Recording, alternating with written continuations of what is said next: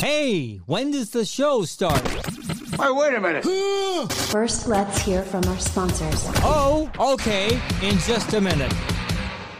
They don't call him Mad Dog Manny for nothing. I'm talking about Manny Arora, who visits the Bailey Show podcast a couple times a month.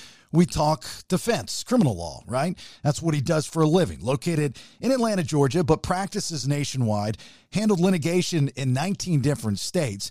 Any questions that you might have for Manny Arora, you can either shoot it to him personally at his law firm, theauroralawfirm.com, or you can call our hotline and leave us a voicemail for the next visit from Manny Arora. Oh, Mad Dog Manny Arora, 404 369 3825. As a former prosecutor, they at the Arora Law Firm understand the other side of the case. Top 100 national trial lawyers at the Arora Law Firm, specializing in criminal law. If you need them, you need to get a hold of them today The Arora Law theauroralawfirm.com. And again, you got any questions for Mad Dog Manny Arora next time he stops in the studio, get a hold of us, podcastthebs.com. Look, doing a new kitchen or bath, that's a big undertaking, right? So you want to go to somebody that's like a one-stop shop, like UCI Kitchen and Bath.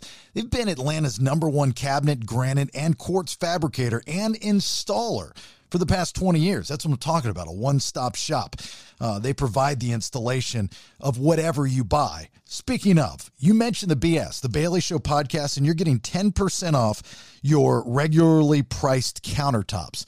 That's a nice little savings, right? You can visit the Norcross, Georgia showroom location. Let their design team transform your kitchen and bathroom into a beautiful and functional environment to fit your personality. It's just upping your property value. You can get with all the latest trends because they got them right there on the showroom, servicing all of Georgia and parts of Alabama, Tennessee, North Carolina, South Carolina, and Florida. How do you get a hold of them? Very simple.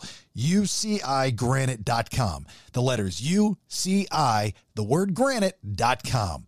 I love people. All right, all right, all right. The BS presents Let's Talk To. People are strange when you're a stranger. I cannot wait to see who it is. Oh, wait. I hope it's Frank Sinatra's ghost. Oh, Podcastthebs.com. It's better than radio.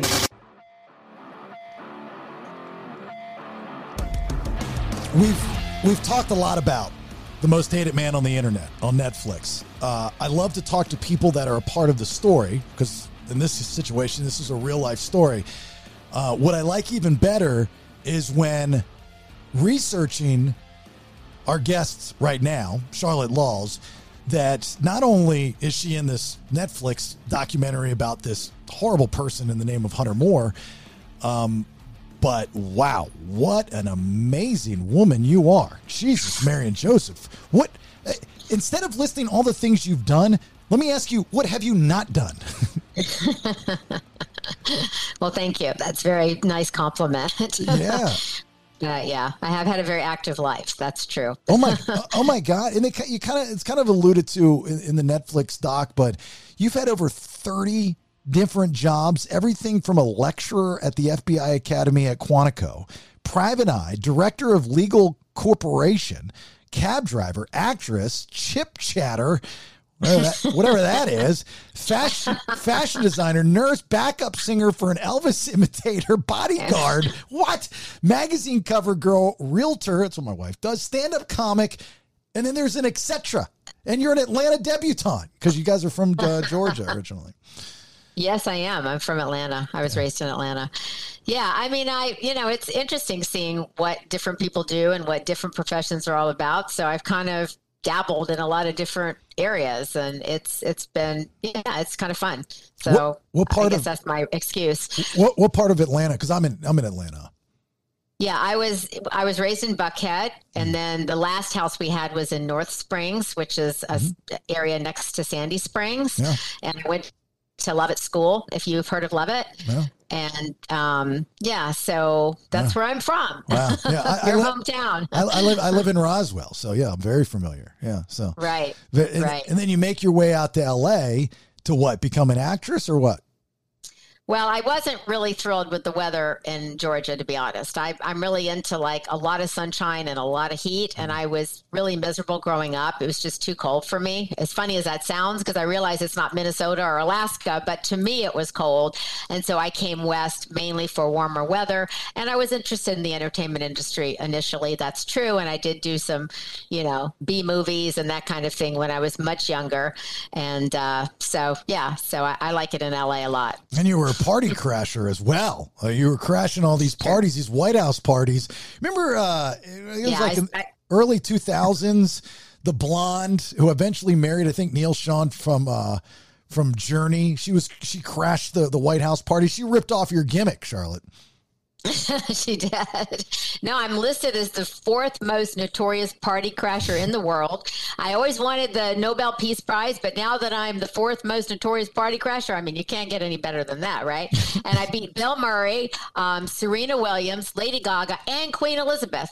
You're on the list. It's crazy. These people, you know, Bill Murray's known for his party crashing. I mean, he's actually been doing that a long time. So, yeah, so it's really good company to be included with. And I think you're talking about maybe the Salahis. I'm not sure, but they um, Yes. they crashed the White House, and they were the last one, like number 12, I think, on the list, or number 15 on the list, something like that. You're, you're sitting there. You're sitting there pointing at the TV, going, "That was my gig. That's what I did."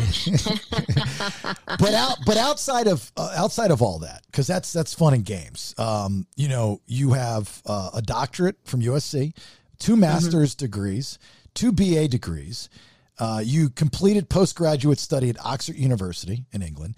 And the most important job that you've had out of everything that we've already discussed in this first couple minutes is being a mom. Uh, and as as a father to a now senior in high school, this kind of hit a chord a little bit. Um, You know, because you know, it, my eyes, my daughter is perfect. She's a princess. She does no wrong. And but but but look, we were all teenagers at one time, and parents don't know everything. In your case, you obviously had no idea uh, and nor really should you, that your teenage daughter was taking some photos of her body, but not sharing them with anyone. She emailed them to herself. And when you watch this, The Most Hated Man on the Internet, and that's kind of how it starts, a lot of people are, are going to question, and which they should because it makes for good TV. Oh, yeah. You're not sending it to anyone. I believe you. I'm sure you heard that a million times over, Charlotte.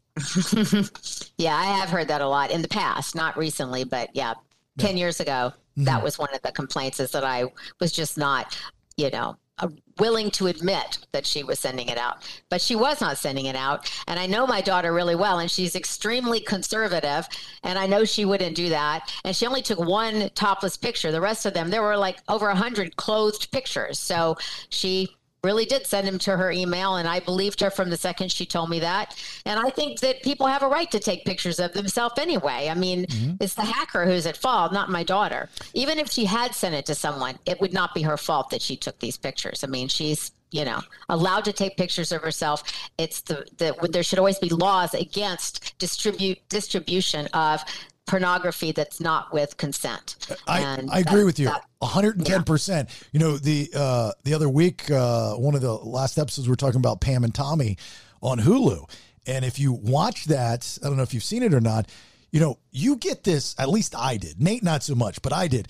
I like had so much compassion and empathy for both of them because their most intimate moment that they filmed, now granted it was in public, but they're the only ones with this footage was stolen from them.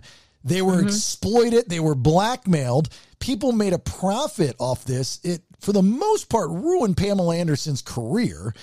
And, you know, and still in those days, those mid 90s, there was a it was still lopsided. You know, the guy, yeah, high five. Oh, what a whore, what a slut, you know, for the female.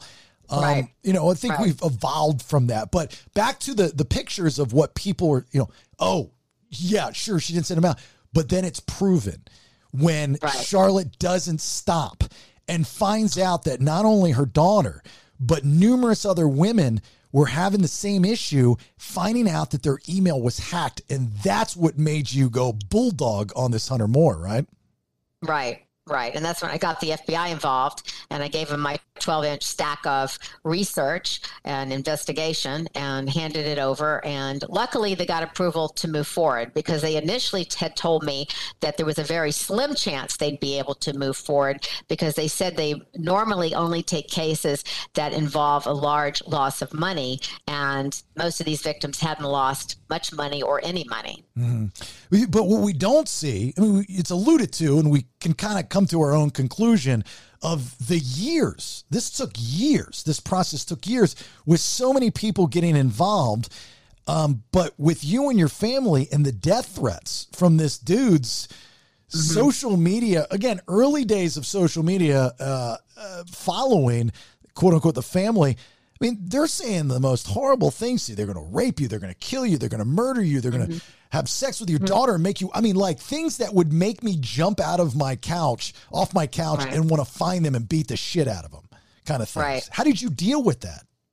I mean, it- it's scary because you don't know who these people are. You know, they're anonymous essentially, and they could be, they could have guns, they could be mm-hmm. ex-cons, they can have anger issues. You just don't know how serious they are. So that's what's scary. I went out and got locks for the gates so they couldn't get into the backyard. We slept with metal bars under the bed both me and my daughter.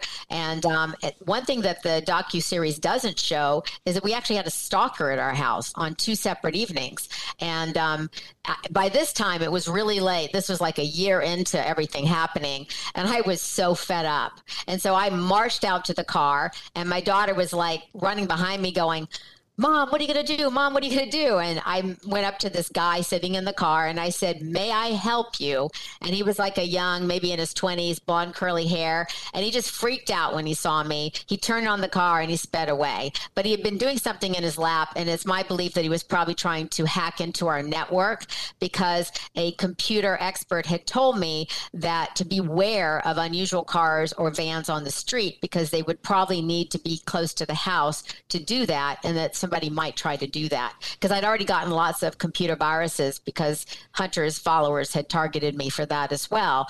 So um yeah, so that's not in the story, but there was, you know, it was a pretty scary time because you just, you know, as I said the internet, you just don't know and these people come together, you know, this subculture, it's like a subculture of hatred and attempts to ruin people's lives and they all come together and they just kind of ratchet it up and egg each other on and become more and more filled with hate, you know? So it gets worse and worse and worse, you know, as they, you know, continue to try to get each other to go after victims and after me in, in this particular case. But but you you didn't seem rattled. That's why you know, out, out of all the people on the docu series, I hunted you down because your strength. no, I, I, I kid you not, Charlotte. You're like I I I'm 6'3", 212 pounds, give or take, right? I would have been terrified. You didn't seem like it. You were rattled at all. Well, I mean, I, I was concerned about it, you know, but I'm 4'11. So just so you don't, in case you don't know, I'm very short. but um, I was concerned about it, but I actually felt like I couldn't leave the house because I felt like I had to protect not only my human family, but I had to protect my non human family because I had dogs and I also have chickens. I have six chickens now. So I kind of felt like they were the most vulnerable on my property. And so I thought, well, I can't leave because I got to protect everybody. That was kind of my mindset more than anything. Was your So- was your husband that hands off? Seems like the nicest guy in the world, but very very passive, very docile. Yeah, he's he's laid back and he's he's an intellectual. He went to Oxford University. He um, he was a barrister in England and he was a California attorney. He's retired now, but he's really really smart. He can recite entire Shakespearean plays. He's he's very you know. But if we need to like paint the walls, I'm the one who does it. He doesn't do it. If somebody has to take the trash out, I'm the one who does it. He doesn't do it. So you know he is he's a laid back you know Englishman. Right. So this, this was not discussed in the, because he's not the biological father of your daughter, correct? Right, And if this is too private, please tell me and I'll move on. Um, but I was No, no, it's I, I was curious. Her father, uh, where was he at? Is he still in the picture? And during this time, was he involved? Yeah, he lives in New York, and he would um, he met her when she was, I guess, eleven years old. So, um, and he's you know, flew her to New York like twice a year to spend time with her. And um, so, I mean, they had a good relationship, but she didn't want him to know either. In fact, he didn't find out to even later than my husband because she didn't want people to know. She was too embarrassed. She was too humiliated. Mm. She felt totally violated. So originally it was just our secret, although lots of it, you know, got out from her friends knew and her workplace and they threatened to fire her at her waitress job. And, you know, people found out about it, but she didn't want us telling anyone. And then eventually we told her dad in New York. And the guy she was dating lived in New Jersey at that time. And he was super conservative. And she was afraid that he would break up if he found out she had a topless picture because he used to get angry with her. Even if she wore a low cut shirt, he would say, you know, change your clothes. That's, you know, too low cut. So he was super conservative. And so she was afraid he would find out as well. So, you know, it was a very hush hush for quite a while. She's got to stop dating those Amish guys. That's what, that's the, the Amish. What are you going to do about them? you damn cheats in your holes. Stop bringing them over my house. Uh, Nate, do you have a question for Charlotte Laws? Nate. Yeah. Uh, like, I mean, at the time, there wasn't a lot of legislation. I, I assume who was like the first person that actually listened to you and, and took you seriously?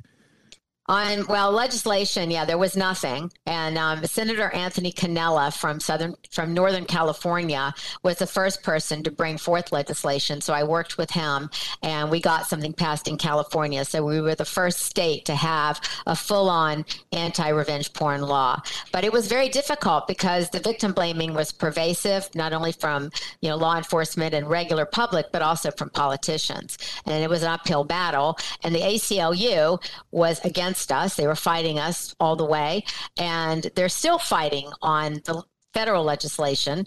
And additionally, we had politicians in Sacramento, California, who didn't want um, additional felonies because they didn't want the, you know, they said the prisons are already too full, so we don't want more laws that put people in prison. So they wanted it to be a misdemeanor. So that was another hurdle that we faced. And today, for federal legislation, some of the people on the progressive side of the Democratic Party are, you know, they believe in defund the police. And so they don't want a federal law because they, again, feel they don't want more laws that put people in jail. So those are kind of the current hurdles. And those were really also my hurdles in trying to get it passed in California and then in other states. So, um, but yeah, we were the first, and Cannella was the first one to bring it forward. And I knew was going to happen because there was a girl who, from his district, and I was actually on vacation in Las Vegas at the time. I saw it on TV and I thought, there's going to be a law now. I knew it because she killed herself over revenge porn.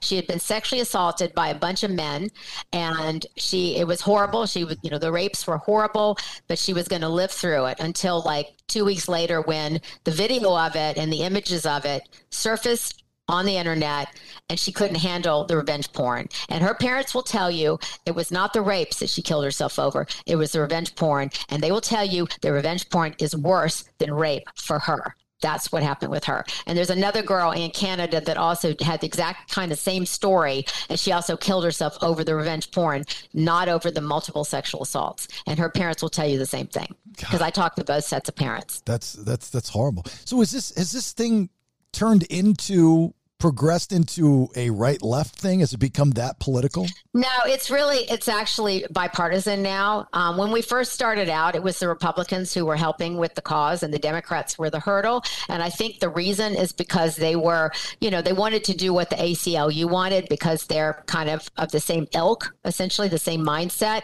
And I think that's why it was harder at the beginning to get the Democrats on board. For example, I met with Adam Schiff way back you know, I don't know, nine years ago, eight years ago.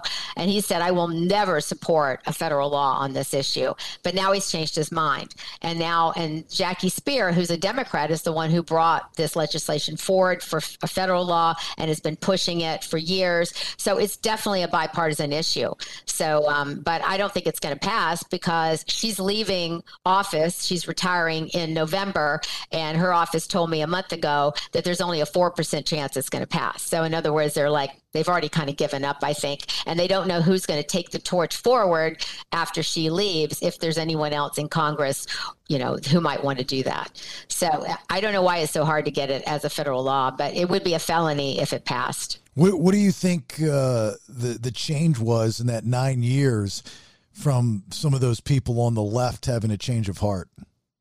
I think it was probably a lot of it had to do with the Me Too movement. And um, it just kind of shifted the view that you know the change it took away the victim blaming. I mean that's what i faced. It was it was horrible. I mean i had like a, a, new york publishing house you know very liberal publishing house right? And an editor contacted me and said you know we want you we want to do a book on this right? And so she pitched it to her board and she said half the room was like it's the victim's fault. Who cares about them? You know, I mean, they were like, didn't have any sympathy whatsoever for these victims. And she said she was stunned. She couldn't even believe it. So, and that was my experience too, going around. I belonged to this political group. I used to go every month. And it was, you know, I'm an independent. I'm not a Republican. I'm not a Democrat. I've always been an independent. But most of the people were liberals in that political group. And I told them about this story back 10 years ago. And they were like, well, that would never happen to me. You know, they're sluts. So that's own problem. It's their own fault, and we don't care. And that was what everybody felt. I mean, that's what we were up against constantly. Plus, the media were glorifying Hunter Moore. Wow, isn't he cool. This is such an innovative business model. I mean, he was getting the headlines, he was getting all the interviews, he was getting feature stories, and us. Nobody cared about us. Nobody cared about the victims. We were lucky if we got like the last sentence of an article. That was the best we could hope for because nobody cared about our perspective. So as time progressed, I think it probably was, first of all, some of the politicians got into hot water with revenge porn. So I think mm. it made them open their eyes and go, oh, crap, you know, maybe we should do something about this. And secondly, we had the Me Too movement, which really shifted the perspective and made people stop victim blaming. You know, everything very much shifted at that point. That That's what I was going to say. I, I, I'm guaranteeing the change of heart with at least some of them was because it personally affected them. That's the bullshit we deal with with these politicians. I've dealt with it before. You know, I was fighting a gambling issue years ago in Florida and certain people were just like, no, and I am not going up against the mouse. It's not happening. You know, years later, they're all for it because they see the money and the jobs. You know, it's just, it's all, it's, yeah. it's right time, yeah, right place. It's, it's not, it's not even common sense because this to me is common sense. This to me is you don't allow a Hunter Moore to control as much as he controlled while stealing, stealing your mm-hmm. stuff. It's like he broke into your house and he stole right. your pictures and he scanned them. That's the equivalent, if not worse, mm-hmm. than what he's doing, mm-hmm. you know, or what he did. Yeah. You're absolutely right. And that's what told the police detective at the Los Angeles Police Department when we first went there. I, you know, I went in there and about the hacking and wanted to file a report. And she said to Kayla, Well, why would you take a picture like this if you didn't want it on the internet? So she was doing the victim blaming. And I said, You know, I told her she was victim blaming. And I said, if Kayla had taken a picture with a Polaroid, stuck it in her dresser drawer, mm. someone had broken in and stolen it, you know, would you be blaming her for taking the picture or would you do your job and arrest the criminal? And she was exasperated and said, well, I'll get some forms. And, but, you know, so I called the FBI when we got home because I knew I could tell they weren't going to do anything. And, you know, law enforcement was not really equipped for cybercrime. You know, they were into brick and mortar crime. So I think they didn't really want to handle cases anyway that were cybercrime because it's just like too hard for them. They're not trained in that. So I think that was another hurdle that we faced since the the Hunter Moore victory, in which, by the way, let's let's you won, um, and and you had not only help. Won. What what's that? The victims won. The victims won. Yes. So you representing the victims is what I'm saying. you, you know, with the help of the FBI, they were slow, but doing their due diligence, and they did what the FBI mm-hmm. does. But you got help from a group that I've dealt with in the past too, Anonymous. Yeah, yeah, that was really cool actually. Yeah. Yeah, he um somebody on Twitter contacted me and said, you know, wanted to DM with me, direct message with me, and then wanted to phone me. So I had a phone conversation with this guy named Jack and um he told me he was going to go after Hunter the next day. And this is when everything was really crazy. I mean, the death threats were at their highest point against me. And, um, you know, Hunter's group, you know, his followers are really coming after me. And so this guy, you know, gave me some advice on how to protect my computer and my network and said he was going to dox Hunter the next day. And I didn't even know if it was a practical joke. I didn't know if it was really going to happen, but it did. And apparently they even declared him dead in the state of California, which is really hilarious to me, to be honest. And, um, yeah. So, and I know who they are now. I can't disclose it, but I do know who the anonymous people are, and they're cool, and they still contact me periodically just to chat. Yeah, they're, they're a little little trippy at first, but like you, I, I I grew to like them a lot. I'm a fan of what they do. I, I they're like the the digital Robin Hoods, you know. Right. Um, and when they contact you, at least in my case, uh, whether it was on the phone or through email, it was in that you know computer V for Vendetta stuff going on with the computer. You know, hello, this is anonymous and you know i was like oh and this I, I was in tampa at the time doing radio and i was kind of having a little fun with the church of scientology and they were all and all at war with them so I was having a representative from the Church of Scientology on my radio show at the time, and then Anonymous would be on in the voice. I'm like, whoa, is this next level stuff? but in your case, they went after Hunter Moore and also the help of um, his name escapes me, uh, James Jim. Um, the military man. McGibney, yeah. Well, he, you know, Hunter had to take his site down anyway because he knew there was an FBI investigation and he was completely freaked out about that because the FBI was going through all of the data on his site and that was evidence that could be used against Hunter. So he had to dump the site anyway. And so James McGivney said, Well, I'll give you money for it. And Hunter's like, Great, here, I'll take the money. But then he knew that he could just bring it up the next day because all he did is sell the domain. I mean, he's got plenty of other domains. So uh, it was like a couple months later when Hunter said, Oh, well, I'm going to bring the site back with all the original content. He didn't sell the content, he just sold the domain.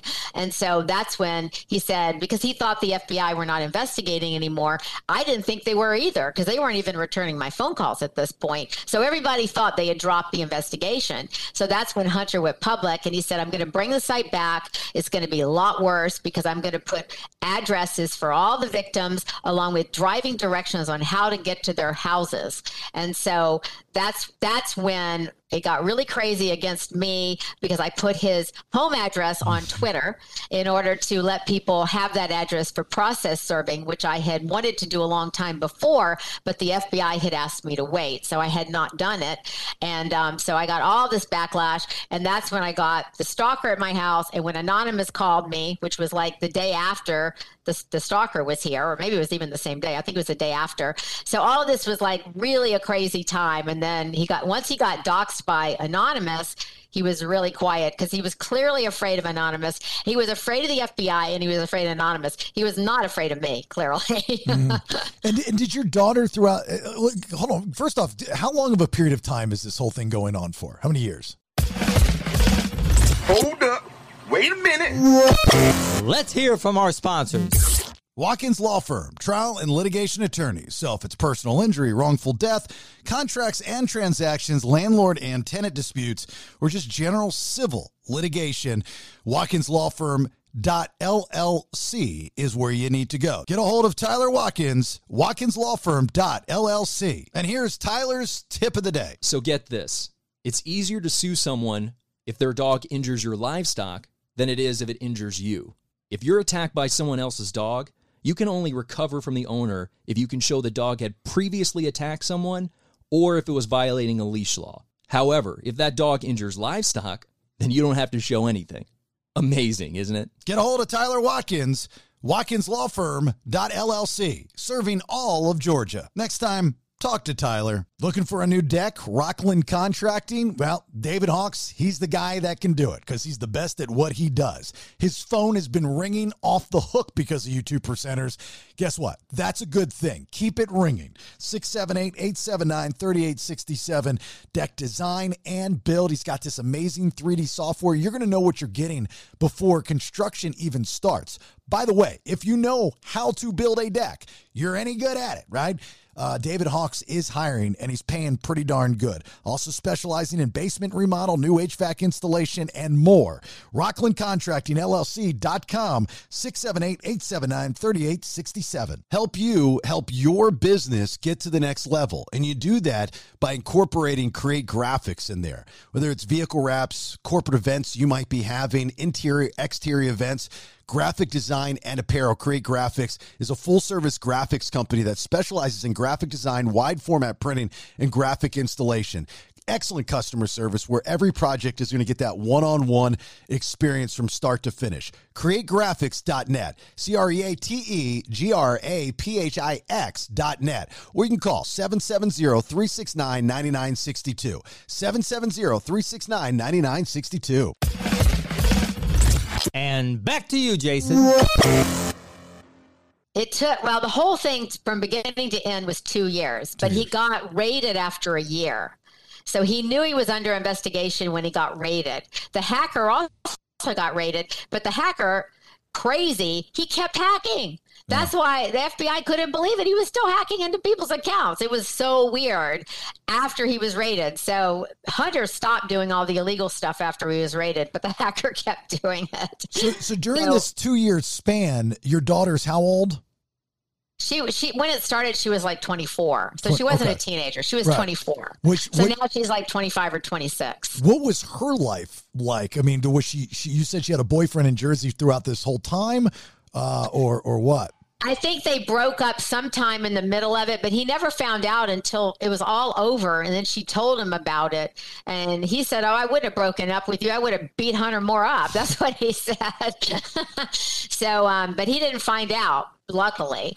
But, um, and she was worried about it because even the New York Times did like this feature story about us, and it's like a big picture. She thought, "Oh God, he's going to find out," but he never did actually. And um, so her life was, you know, she had been trying to be an actress. She was living at home at that time, and because of all the attention, she didn't like the attention from the public. She didn't like being scrutinized. She didn't like negative comments, and so she realized, I don't want to be an actress because I'm going to get negative comments from the public. I want a private life. I do not want to be a public figure. So she decided to be a real estate agent, which is something I had had a license for 35 years and been an agent myself. And so she started studying for her real estate exam. And that's when she was studying by the a window that she saw the stalker parked at the street on two separate nights. That's when, and we confronted him the second night. So, yeah, so that she was then studying for real estate. And then eventually she, a few years later, she moved out and now she has her own place. She just got married about three, four weeks ago, and um, she's a very successful agent with Coldwell Banker. Wow, good for her. And her, and, and and her husband. You know, if I were to ask your daughter a question, I'd say, "What date did you tell your husband uh, this story?" Yeah, that's a good question. I'm not sure because she's always been kind of, um, well, I mean, now she's pretty much leaning into it, but she didn't want to be associated with this issue.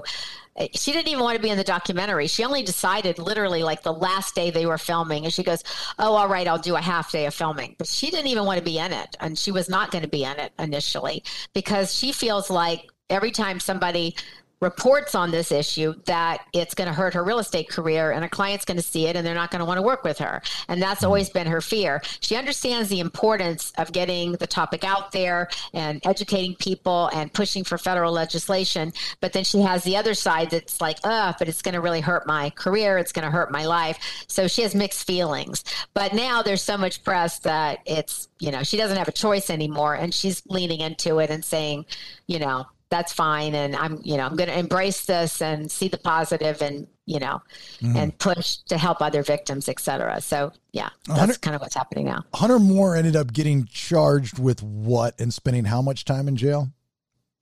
It was only he only got i think 30 months and i think he spent less than that in jail. And it was you know they were kind of like camps. It was like drug and alcohol rehab centers. It was really soft. I mean i was told that they if they wanted to go to the store they just went up to the store by themselves unsupervised got what they needed and came back. So that's kind of what it was like. But he feels like it was a really negative experience. And I do believe that. And, you know, because I saw this little interview he did, it was very makeshift with a friend of his, but it sounded like he really does not want to commit a crime again. He does not want to go back to jail. And, um, but he was only, it was, he did a plea deal. That's why he got such a soft sentence. He was originally looking at 42 years in prison based on the original charges, but he did this plea deal. So it was just hacking and unauthorized um, um, use you know use of a computer and identity theft that kind of thing is what he was charged with and um, you know he hasn't changed his mindset he based on what i've seen on his twitter and on the little interview that he did he is still a misogynist. He has never shown any remorse. He says it's everyone else's fault except his. He blames his attorney. He blames the hacker. I'm sure he blames me. And his uh, belief system has always been that if you tear other people down, somehow it builds you up. And it's a real shame that he has that mindset. I really hope he eventually grows up and realizes that happiness comes from helping others, not tearing other people down. Yeah. And he, I know he responded to, the documentary, people asked him, you know, why weren't you a part of it? Because it's funny at the end, you know, when a lot of these yeah. documentaries they, they they put in you know the little story and they, the, it's just the text and they said you know originally he was supposed to be a part of it and then declined and then at the and then it comes up says we decided to use his images anyway which I thought was clever right. so he yeah. he responds on Twitter saying he originally did accept and he was going to be a part of it yeah. but then when he found out that he wasn't going to be able to tell his story the way he wanted to tell the story he bailed out is that is that true I believe that is true. And I think, you know, he's just not apologetic anyway. So I don't even know where they would have gone with the story, but I know that it would have glorified him if it had been about him. And that's what the original plan was, is it was going to be all about him. Mm. And so I'm glad that it shifted where the focus became the victims because I don't think it glorifies them at all. I think they did an excellent job and they pieced it together really well. And I think it, you know, it shows our side of the story and not his side of the story. And so I think it's a much better product than it would have been had he participated. Do you know where he lives at now? I don't know. He always lies a lot online. So he claims to live in Miami, Florida. I don't know if that's true. He may still live with his parents in Woodland, California, which is just outside Sacramento. I have no idea where he lives. I don't keep up with. I don't even care what he's doing as long as he's not doing crimes and as long as he's not, you know, abusing women. I, I just don't really care. I mean, go on, have your life. You know, be happy. I mean, I don't have any vengeful feelings or like, oh, I got to keep going after him. I don't feel that way at all. I'm just, I'd rather just forget about him and move on. And, you know, you know, I'm still putting my heart and soul into not only this issue, but other issues and doing my causes, you know, essentially. And my charity work is, is pretty much what I put my heart and soul into. And thinking about Hunter Moore is just a negative thing, you know, so I, I don't have any interest in that. You, but you wonder, you have to wonder. The well, guy, the only the, reason I check is because the media keep asking me questions about it. So I'm like, I got to check because I know somebody's going to ask me. So I go on his Twitter and I see, and I, you know, look, watch these very boring interviews. Oh my God, you like fall asleep listening to these things because it's like he never says anything. And um, so, yeah, that's the only reason I check. But I did notice in the last day, which is concerning, is that he's starting to get followers who are supporting him because before yesterday, almost everybody on his Twitter was just attacking him. You know, oh, you know, you're horrible. Go away. You should be off the internet. And now he's got like 50% of them are like, oh, we love you, Hunter. You should do this again. And, you know, he's getting a little bit of support. And that is concerning that, you know, because he hasn't learned his lesson. I mean, he liked, you know, being a professional life ruiner. He liked being like Mr. Evil, you know, the most, you know, evil person ever. That was the image that he embraced and he liked that. And He apparently still does because he's certainly not trying to reform. And it's very surprising to me that he's not apologizing and being contrite because it would be a much better PR move for him mm. because there are people in this country who are, you know, really nice people who say, oh, well, he's reformed, he's changing. You know, I don't believe that would be true. I think it would be a lie if he was, you know, apologizing, etc. But there are people who would actually say, oh, okay, maybe he's an okay boy now, blah, blah, blah. But he's not even doing that. He doesn't care about that it's bad PR. He's just the same old guy. He's like a dinosaur trapped in 2012. I wonder what he's doing to make money though. Like, how do you go to how do you go go to a job, especially after that documentary, and go, I'm Hunter Moore. I want to work here at Subway. And they're like, no, no, no, no, no, no. You ain't working here, kid.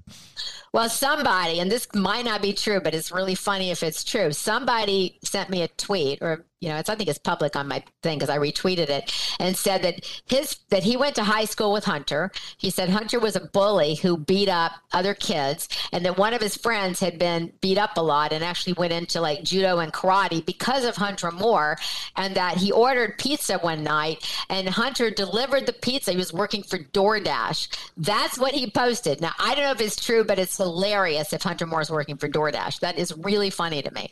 So I, I just don't know. You know, Nate, Nate, we would have Hunter Moore on, right? As much as we don't agree with what he did, the, the you know, I'm always interested in finding out why people do the things that they do. Nate, we would have him on, right? Yeah, I mean, just like the documentary, um, I wish they would have made it so he could have told his story, so at least you could hear it from his mouth because you can usually see through a liar. So uh, I would have liked. Yeah, but I'm just telling you, he would be a boring interview subject. I mean, just base. Go watch the other two interviews he did with his friend. I mean, you're gonna like go, oh my god, is that what he's? You know, you wouldn't want him on based on that. I can tell you right now. Well, I I've, I saw you know on the on the documentary they, they have he's on different podcasts and his buddies are doing Right. it. So he's he's doing quote unquote interviews with people that are putting him over, aka kissing his ass. He's never, I think, and then they showed a couple of the ones he was on with the news. It was a totally different vibe. He didn't know how to handle it in that setting.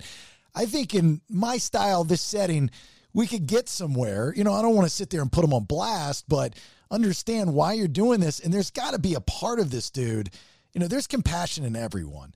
Um, there's got to be a part of this dude, especially if he has kids out there. By this age, he might that goes, okay, if it hit home, would I feel the same way? And I think as the older you get, the more you realize that stuff. Kind of like you alluded to, Charlotte. But no, not him. I would think so, but it does, there's no glimpse, of, you know, there's no glimmer of that when you watch these. I mean, I, I I would welcome you to go watch those things. He's got them posted on his Twitter, and I would say go listen to them.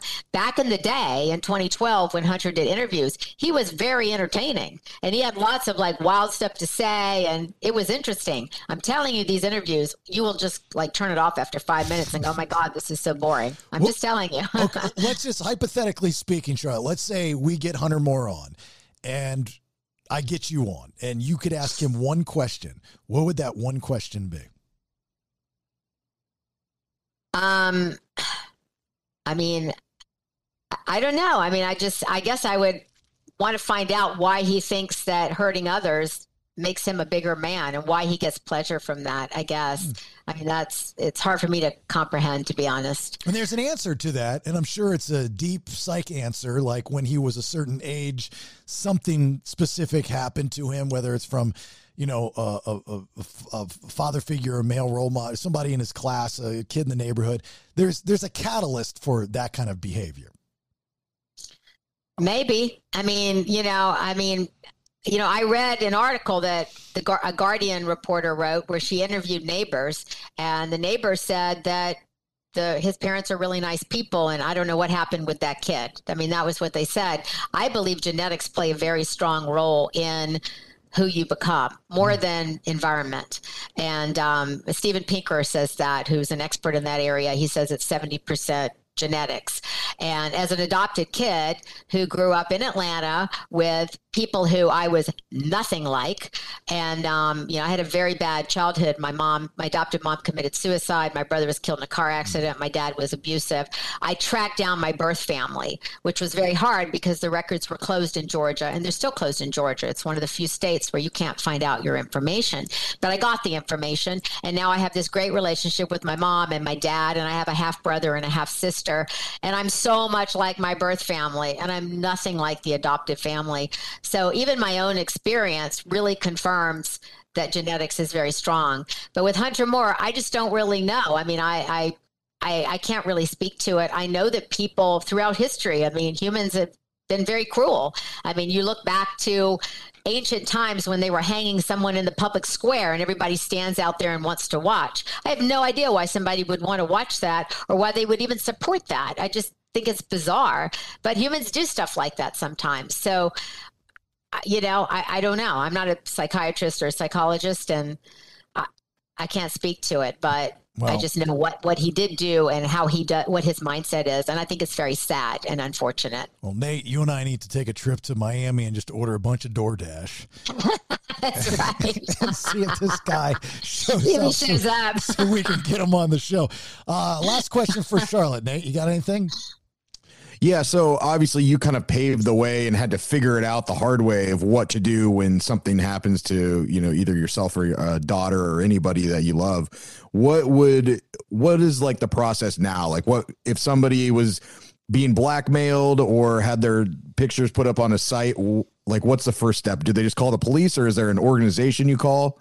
Yeah, I would um, advise them to con- contact the Cyber Civil Rights Initiative. There's a website, and it's cybercivilrights.org. They have a hotline, so you can talk to someone. They have lots of resources. And if you need an attorney, you can do a Google on the Cyber Civil Rights Legal Project, and they have attorneys pro bono who will help victims. So those are your two best resources if you become victimized. Well, uh, let me ask one last question, and that is since the documentary, s- since you helping all these victims, these women, uh, can you share one story that stands out to you? Somebody that was either a victim of Hunter Moore or something else that ends in a positive way, unlike the other two ladies that took their own lives? Oh, a positive way? Yeah, that makes it hard. I mean, that's a shame. I mean, I was going to tell you the story about the teacher, but she ended up getting fired. But that's the story that always makes me cry. It's just like I don't know. I just very get emotional on that story. But I mean, I mean, the, the fact that you know Kayla decided to be a real estate agent, I guess, is a positive thing. You know, in her story, and and now that she you know is signed on to trying to better society with this issue, so you know but I, I can't think of a you know i don't think any of the victims thought of it as a positive and they don't to this day. That's why most of them i mean they, it was very hard getting anybody to appear in that documentary. All of my main victims who i had like a group of like 40 that i had talked to and had regular communication with none of them were willing to be in that documentary. None of them wanted their faces shown. They were afraid their photos would resurface. It's just something that they're super embarrassed about and they just don't want it part of their lives. So i don't think anybody really saw it as a positive. Um, unfortunately Well, that's crazy. Well, you know, now that so much legislation has been passed, and you know you're getting somewhere w- with the um, revenge porn, et cetera, et cetera. I would think that in some of these girls' cases, they're at least able to get some type of closure. I, I would also think that in, in, I could be way off here, but if I'm a woman stuck in that situation with my photo out there and all is seen, or whatever act that I'm doing, you almost have to brainwash yourself and say, okay, it's out there. I did it. What's up? Big deal. And almost kind of take the reverse psychology role to to make it go away. That's hard. That's but, tough. But but it's also the problem is is that not all employers see it that way, and Yeah. eighty percent of employers will do a search when you're going to apply for a job, and if they see something like that, they're not going to hire you, or you'll get fired from your job, like many teachers have, and nurses and other people, executives, people in high profile positions have, you know, and that's the kind of people he wanted on the site. He got self submits. He got people who were just you know twenty year old you know, people who are living at home who send in their nude pictures. But that was not interesting to Hunter Moore. He wanted people who had something to lose, something who would, you know, people who would um, have their life ruined or who would be potentially going to commit suicide because that's what the site was about. You know, it was about humiliation. It wasn't about nude pictures.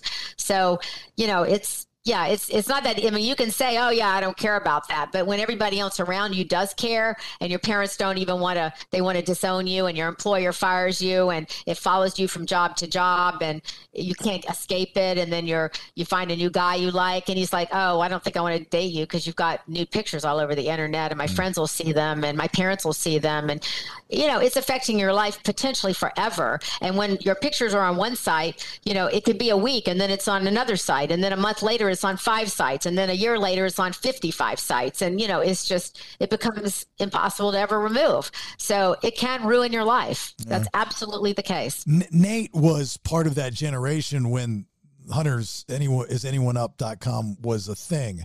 And when we were discussing this the other week um, amongst your friends, it was like passed around like it was viral before viral, was it not? Yeah, and I at least uh, when I started paying attention to it, it was more of like his family or whatever, like people sending in their own photos. So I, I think I missed the beginning of when he was doing this uh, terrible stuff. Uh, but still, it's yeah, the, these people sending that were sending in these photos. I wonder what if they regret that now. You know? yeah, I, I don't know, but um, yeah, the hacking happened. I mean, the hacking was kind of at the end because I mean, he might have been hacking early on, but when he took the site down, it was, you know, that was right after all the hacking stuff had been happening. So um, at the beginning, I think it was self submits initially, but I think that people were not that interested in that because these people wanted to be on the site and that's not that interesting. You know, what are you going to do to people who want their pictures up? So, you know, you can't humiliate them and, you know, shame them. So outside of wanting to know what Hunter Moore does for money, I would love a follow up on Butthole Girl. That one was a jaw dropper. Uh, as soon as she said that with a straight face, like it was her birth name, I looked at my wife and I said, You have got to be kidding me. This is not real. It's real. So watch the documentary, uh, The Most Hated Man on the Internet. It's on Netflix. Charlotte Laws. She uh, she just ran it. She was uh, absolutely amazing. Th- thank you so much. I reached out to to your to you and your office, and you got back to me right away, and we scheduled this, which I thought was an excellent conversation. So thank you so much for coming on, and maybe hopefully with this, you know, there's a great question asked by Nate. Um, is somebody that needs help? They're going to be able to get help now because they heard this conversation. That's right. That's right. Well, thanks for having me. All right. Take care. Bye bye.